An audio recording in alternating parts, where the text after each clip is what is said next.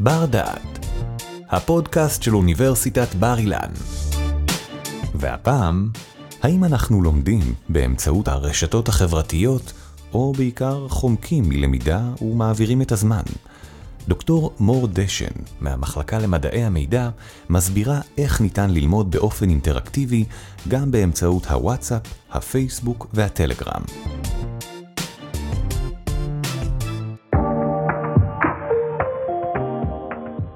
ברגעים אלה ממש, במקומות עבודה, באקדמיה ובבתי הספר, מתקיימת למידה ברשתות חברתיות ובמדיה חברתית. זה שאנחנו לומדים ברשתות חברתיות, זו עובדה. השאלה היא, איך אנחנו יכולים לנצל את הזמן שאנחנו מבלים ברשתות החברתיות לטובתנו, בארגונים, בבתי ספר, כחלק מתהליכים לימודיים. האם אנחנו בכלל רוצים להיות חלק מהלמידה הזו? והאם בכלל יש לנו ברירה?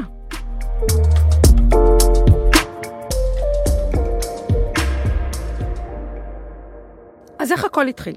לפני קצת יותר מעשר שנים, הבת שלי עוד הייתה בחטיבת הביניים. פתאום שמתי לב שהיא מתקתקת במהירות מילים באנגלית בסמארטפון שלה. כשביקשתי שתסביר לי מה היא בעצם עושה, שמעתי פעם ראשונה על טוויטר. טוויטר הייתה אז אפליקציה חדשה יחסית, עוד הרבה לפני שפוליטיקאים ועיתונאים ישראלים התחילו לפתוח בחשבונות. טוויטר כמעט ולא הייתה מוכרת בישראל. מסתבר שלכיתה שלה פשוט הגיעה עולה חדשה מאמריקה, שם האפליקציה כבר הייתה נפוצה, והיא הכניסה טרנד שלם של התכתבות באנגלית בין הבנות בכיתה. התגלית החדשה הובילה אותי לבצע מחקר על השילוב של טוויטר בהוראת האנגלית. בחרתי לעבוד עם תלמידי תיכון שניגשים לבגרות. הם פתחו חשבונות טוויטר וביצעו משימות כתיבה קצרות באנגלית, על פי ההנחיות שקיבלו מהמורה שלהם. אני חייבת לציין שההתחלה הייתה קצת קשוחה. התלמידים לא הכירו את הטוויטר בכלל וקצת התקשו. אבל תוך זמן קצר הם התחילו לשרבט מילים באנגלית, בקלות, בביטחון רב, יש לומר. המוטיבציה שלהם הייתה בשמיים. התפתחה תקשורת לא פורמלית בין התלמידים, בינם לבין עצמם ועם המורה, וככל שעבר הזמן, התלמידים כתבו הודעות ארוכות יותר ובאנגלית איכותית יותר. זה היה השלב שהבנתי שרשתות חברתיות הן לא רק לבילוי ופנאי, ושבעצם אפשר ממש ללמוד ברשתות חברתיות. האם זו באמת למידה? בשפה המקצועית קוראים לזה היום למידה חברתית, או social learning. הפסיכולוג אלברט בנדורה מאוניברסיטת סטנפורד נחשב מחלוצי הלמידה החברתית הרבה הרבה לפני שמרק צוקרברג המציא את הפייסבוק או אפילו נולד. הטענה של בנדורה הייתה שחלק משמעותי בלמידה שלנו מושפע מהאופן שבו אנחנו צופים באחרים ומחקים אותם. במודל המסורתי, כמו שאתם בוודאי יודעים, מצפים ממני כתלמידה ללמוד לבד, לא לשתף מידע עם אחרים, זה הרי נחשב להעתיק. אבל במודל של למידה חברתית, של social learning, הלומדים עובדים בשיתופיות, הם מקבלים הזדמנות לראות את התוצרים של אחרים, וכך למעשה מתאפשרת התנסות עקיפה ללא צורך בניסוי וטעייה. מחקרים שנעשו על למידה חברתית מראים שהיא מעודדת למידת עמיתים ומעלה את האיכות של התוצרים, בשל הפומביות של תהליך הלמידה. מאז שבנדורה פיתח את התיאוריה שלו, פותחו שיטות למידה שונות שמקדמות למידה חברתית. אבל רק בשנים האחרונות זמינות בפנינו רשתות חברתיות כמו פייסבוק, וואטסאפ, טוויטר ואפילו פינטרסט וטלגרם, אשר פותחות אפשרויות למידה חדשות לגמרי, אפשרויות שבעצם לא היו בפנינו לפני. הרבה אנשים יטענו שמדובר בבזבוז זמן. במחשבה ראשונה, זה באמת לא נשמע רציני. ללמוד בפייסבוק? פייסבוק נחשב מקום שבו מבזבזים זמן, במרכאות, על אינטראקציות חברתיות. ובאמת אני נתקלת בלא מעט התנגדויות והרמת גבה. כשאומרים לי שלא כדאי לשלב למידה ברשתות חברתיות כי זה בזבוז זמן, אני נוהגת להגיד שהיות שכולם כבר בין כה וכה מבזבזים את הזמן שלהם ברשתות החברתיות, אז אולי לפחות נוכל לנצל את היתרונות של הרשתות באופן חיובי, כך שתתרם הלמידה. כשאומרים לי שלא כדאי ללמוד ברשתות חברתיות כי המשתתפים עלולים לכתוב דברים לא ראויים, אני עונה שגם בכיתה אנשים עלולים לומר דברים לא ראויים. ובאמת, חשוב להגדיר מראש כללים וגבולות ולהקפיד עליהם. אחת הטענות של המתנגדים ללמידה ברשתות חברתיות היא שהמשתתפים עלולים לכתוב מידע שגוי, וכך להטות את האחרים. למי שטוען את הטענה הזו, אני עונה שדווקא במדיה חברתית יש סיכוי הרבה יותר גבוה שהמשתתפים האחרים ישימו לב לטעות ויסבו את תשומת הלב של הטועה. הניסיון מראה שחוכמת ההמונים יכולה דווקא למנוע טעויות. זה כמובן דורש אקלים שיתופי, ושכל השותפים מרגישים מחויבים להצלחה ומסייעים זה לזה. הרבה אנשים מדברים על פייק ניוז, אבל בקבוצות למידה פייק ניוז לא ישרוד. אני יכולה לתת אה, דוגמה למשל מקבוצות בפייסבוק שעוסקות באירועים היסטוריים. אם מישהו מעלה אירוע היסטורי ומביא אה, תימוכין לא מספיק מבוססים, או שהעובדות לא מספיק מדויקות, שאר אנשי הקבוצה מיד יתקנו ויעירו עד שהפוסט יהיה מתוקן ואקטואלי, או שהוא פשוט ירד מהקבוצה.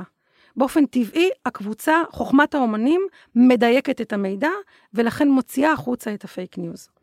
בשנים האחרונות אנחנו עדים לכך שקבוצות וואטסאפ אה, נפוצות מאוד בבתי ספר. אני מניחה שגם אתם חברים בעשרות קבוצות וואטסאפ. קבוצות משפחתיות, קבוצות חברים, קבוצות שקשורות לעבודה. פופולריות במיוחד קבוצות שפותחים מורים עבור התלמידים שלהם. במחקר שערכתי יחד עם פרופסור דן בוכניק מהמחלקה למדעי המידע באוניברסיטת בר אילן, מצאנו שמורים מפעילים קבוצות וואטסאפ עם תלמידים מארבע סיבות עיקריות.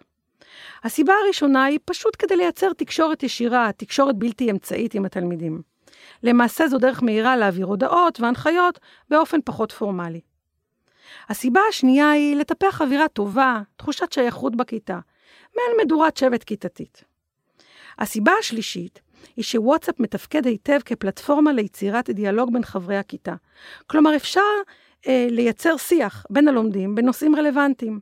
אפשר לנצל את וואטסאפ ליצירת דיון כתוב. והסיבה הרביעית והאחרונה היא שוואטסאפ מתאים להיות פלטפורמת למידה. כשמורים משתמשים בקבוצת וואטסאפ כפלטפורמת למידה, הם בעצם לוקחים את הקבוצה והופכים אותה לתחליף למרחב הכיתתי. כך שבעצם השיעור כולו מתקיים בוואטסאפ. תקופת הקורונה הזניקה את השימוש בוואטסאפ כפלטפורמה ללמידה. קבוצות כאלה שימשו להעברת שיעורים שלמים, סינכרונים, כלומר אונליין, בזמן אמת. בתקופה שלא היה ניתן בכלל להיפגש פנים מול פנים, וגם התלמידים התחילו להתעייף מהזום, התרחבה התופעה של מורים שפשוט קבעו עם התלמידים שלהם בשעה מסוימת בוואטסאפ והתחילו להעביר את השיעור. המורים העלו סרטונים, הציעו נושאים לדיון, צירפו כישורים למאמרים, ואפילו ביקשו מהלומדים להעלות את העבודות שלהם לקבוצה. זה יכול להיות מסמך, ציור, הקלטה של אודיו, סרטון וידאו, או כל דבר אחר. לוואטסאפ יש מגוון רחב של תכונות שהופכות אותו לכלי אטרקטיבי ללמידה. אפשר לציין הרבה דברים, אבל uh, למשל העובדה שמנהלי הקבוצה יכולים להשפיע על ההרשאות של החברים ולקבוע מי יוכל לשלוח הודעות. או זה שהמשתתפים בקבוצה יכולים לעיין בקלות בכל המדיה והכישורים והמסמכים שנשלחו בקבוצה החל מהזמן שהיא הוקמה. יש תיעוד מלא של כל התוצרים וההשתתפות של הלומדים, ואפילו אפשר לקיים שיחת וידאו של עד 50 משתתפים. כל התכונות האלה, יחד עם העובדה שוואטסאפ נפוצה, אינטואיטיבית, בקרב כל שכבות הגיל בישראל, הופכים את וואטסאפ לכלי משוכלל ואטרקטיבי ללמידה.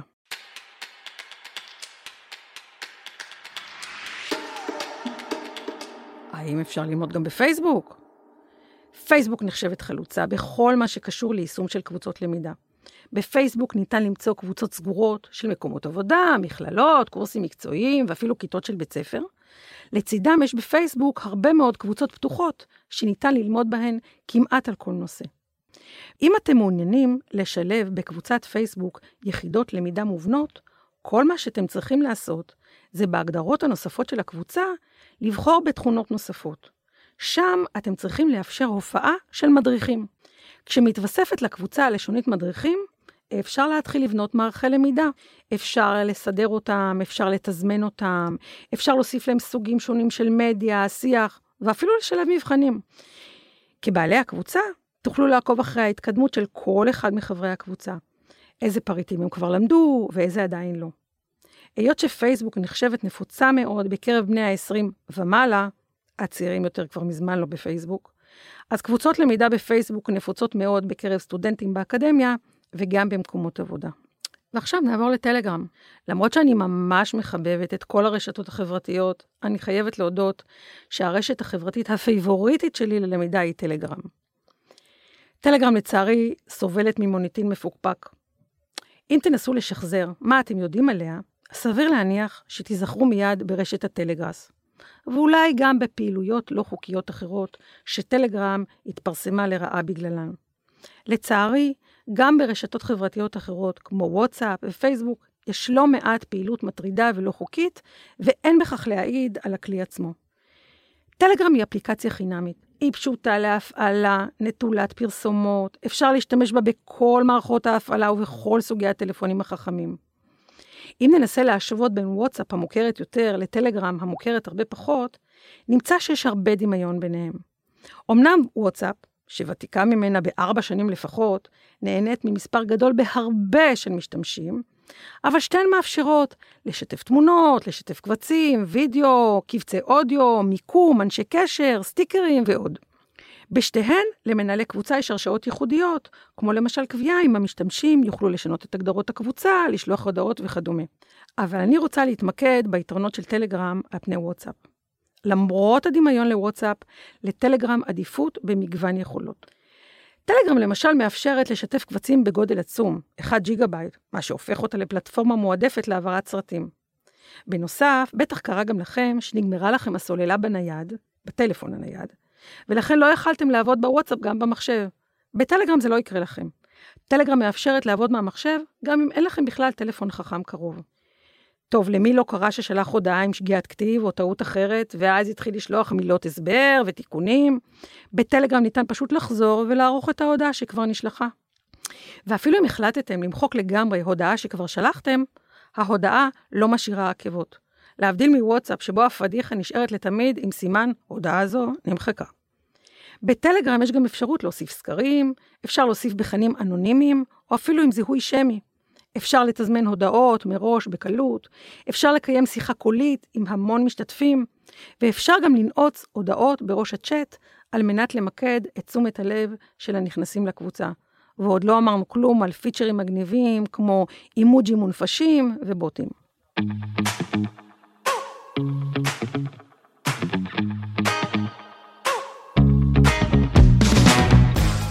ומה עם שימוש בטלגרם באקדמיה? בסדרה של מחקרים מאוניברסיטאות שונות מהעולם, שהטמיעו קבוצת טלגרם יהודית כחלק מההתנהלות של הקורס האקדמי, הצביעו על כך שהשימוש בטלגרם תרם להמשך הלמידה גם מעבר לזמן השיעור וכיתת הלימוד. המחקרים הראו גם שהקבוצה תרמה לשיתוף מידע, לתקשורת טובה בין הסטודנטים למרצים, ואפילו בין הסטודנטים לבין עצמם. ובכלל, קבוצת טלגרם יהודית בקורס אקדמי העלתה את העניין של הסטודנטים בקורס כולו. בימים אלה עומד להתפרסם מחקר שערכתי בנושא בקרב סטודנטים של אוניברסיטת בר אילן. בארבעה קורסים שונים פתחתי קבוצת טלגרם יהודית שליוותה את מהלך הקורס האקדמי. רוב מכריע של הסטודנטים לא התנסה בעבודה עם טלגרם לפני הקורס. והיו גם קצת התנגדויות. היו סטודנטים שממש ממש חששו להוריד את האפליקציה לפלאפון שלהם. הקבוצה שפתחתי שימשה לתקשורת, לשיח משותף, לשיתוף בחומרי הלמידה, ואפילו לצורך הערכה מהצוות של הבנת החומר הנלמד, תוך כדי הקורס. בסוף הקורס, המשתתפים הצביעו על שביעות רצון, גם מהקשר האישי, גם מהזמינות של צוות ההוראה. ציינו לטובה את היכולת שלהם להיות שותפים ללמידה מכל מקום ובכל זמן. הנגישות שלהם לחומרי הקורס שהיו זמינים בתוך הטלגרם הייתה אה, מאוד חיובית בעיניהם, ובכלל נוצרה תחושת שייכות ועזרה הדדית בין חברי הקורס. בעיניי, יתרון מרכזי של טלגרם על פני וואטסאפ טמון בעובדה שעבור רובנו, טלגרם כמעט ואיננה משרתת אותנו בחיי היום-יום, ולכן ניתן לייעד אותו כמעט באופן אקסקלוסיבי כפלטפורמת למידה, בלי לערבב את מה שקורה בטלגרם עם תכנים אישיים. האם זה מתאים גם במקומות עבודה? לקראת סוף הסמסטר ניגש אליי אחד הסטודנטים, שהיה שותף פעיל בקבוצת הטלגרם של הקורס, וסיפר לי שאחרי שהכרתי להם את טלגרם, הוא הציע במקום העבודה שלו לפתוח קבוצת טלגרם ייעודית. הסטודנט סיפר שכבר כמה זמן הם מחפשים פלטפורמה מתאימה להדרכת הצוות של תומכים טכניים בפריסה ארצית. קבוצת הטלגרם שפתחו נותנת להם מענה זול ומדויק. הם מעלים לשם הדרכות ספציפיות, המדריכים הטכניים מתייעצים בסוגיות מקצועיות מהשטח, והנושאים המקצועיים לא מתערבבים להם עם השיחות האישיות. בינגהם וקונור בספרם The New Social Learning, הלמידה החברתית החדשה, מתייחסים לשילוב של מדיה חברתית בתהליכי הדרכה ולמידה גם במקומות עבודה. לטענתם, לקחת עובדים ולהושיב אותם בכיתת הדרכה מול שקפים, זה לגמרי פסה. קודם כל בגלל שתהליכי השינוי הם מאוד מהירים, והם דורשים מהארגונים להיות גמישים וזריזים, ולא תמיד יש בכלל זמן לתהליכים ארוכים ותכנון של מערכי למידה מורכבים. מה עוד שהלמידה צריכה להיות קצרה, ממוקדת, ו-just in time, בדיוק בזמן. בנוסף, הטכנולוגיה הולכת איתנו לכל מקום. הגבולות בין זמן עבודה ובין זמן אישי הולכים ומטשטשים. אין שום צורך לקיים את הלמידה בזמן ובמקום שנקבעו מראש. העובדים של היום גם מצפים לקשר אישי, לפחות רשמיות, ואפילו ללמוד בכיף. למידה באמצעות רשתות חברתיות נותנת מענה נהדר לכל הצרכים האלה. קבוצת הטלגרם שהסטודנט שלי פתח עבור מקום העבודה שלו, מדגימה את הטענות של בינגהם וקונר באופן מיטבי. אז uh, לאן עכשיו? לאן הטרנד הזה יתקדם, אם בכלל? בואו נודה שלרובנו כבר אין סבלנות. לא לשיעורים ארוכים, לא למצגות מלאות מילים, וגם לא לצורך להגיע לכיתת לימוד כדי להאזין למידע שמי יודע, אולי נזדקק לו בעתיד. יחד עם זאת, בכל שלב בחיים, אנחנו נמצאים היום בלמידה מתמדת, למידה שאיננה נגמרת. את המידע אנחנו מצפים לקבל תוך כדי תנועה, בזמן ובמקום שנוחים לנו. ואם אפשר, גם בעבירה נעימה, בכיף ובשיתופיות עם עמיתים. וכמובן ביחידות למידה קצרות וממוקדות שמגיעות בדיוק בזמן שאנחנו צריכים. עדיין מוקדם לקבוע אם אנחנו נמשיך לבזבז זמן ברפרוף חסר תוחלת בפיד שלנו ברשתות החברתיות, או שנשכיל לנצל את המדיה הזאת לטובת למידה שקשה מאוד לקיים בדרכים אחרות. זה תלוי רק בנו.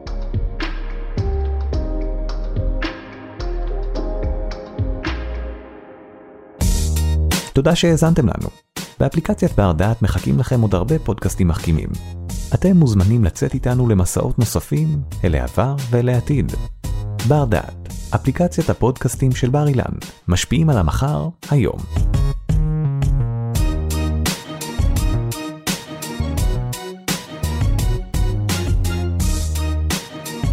ערך והפיק אורי טולדנו. תודה על ההאזנה.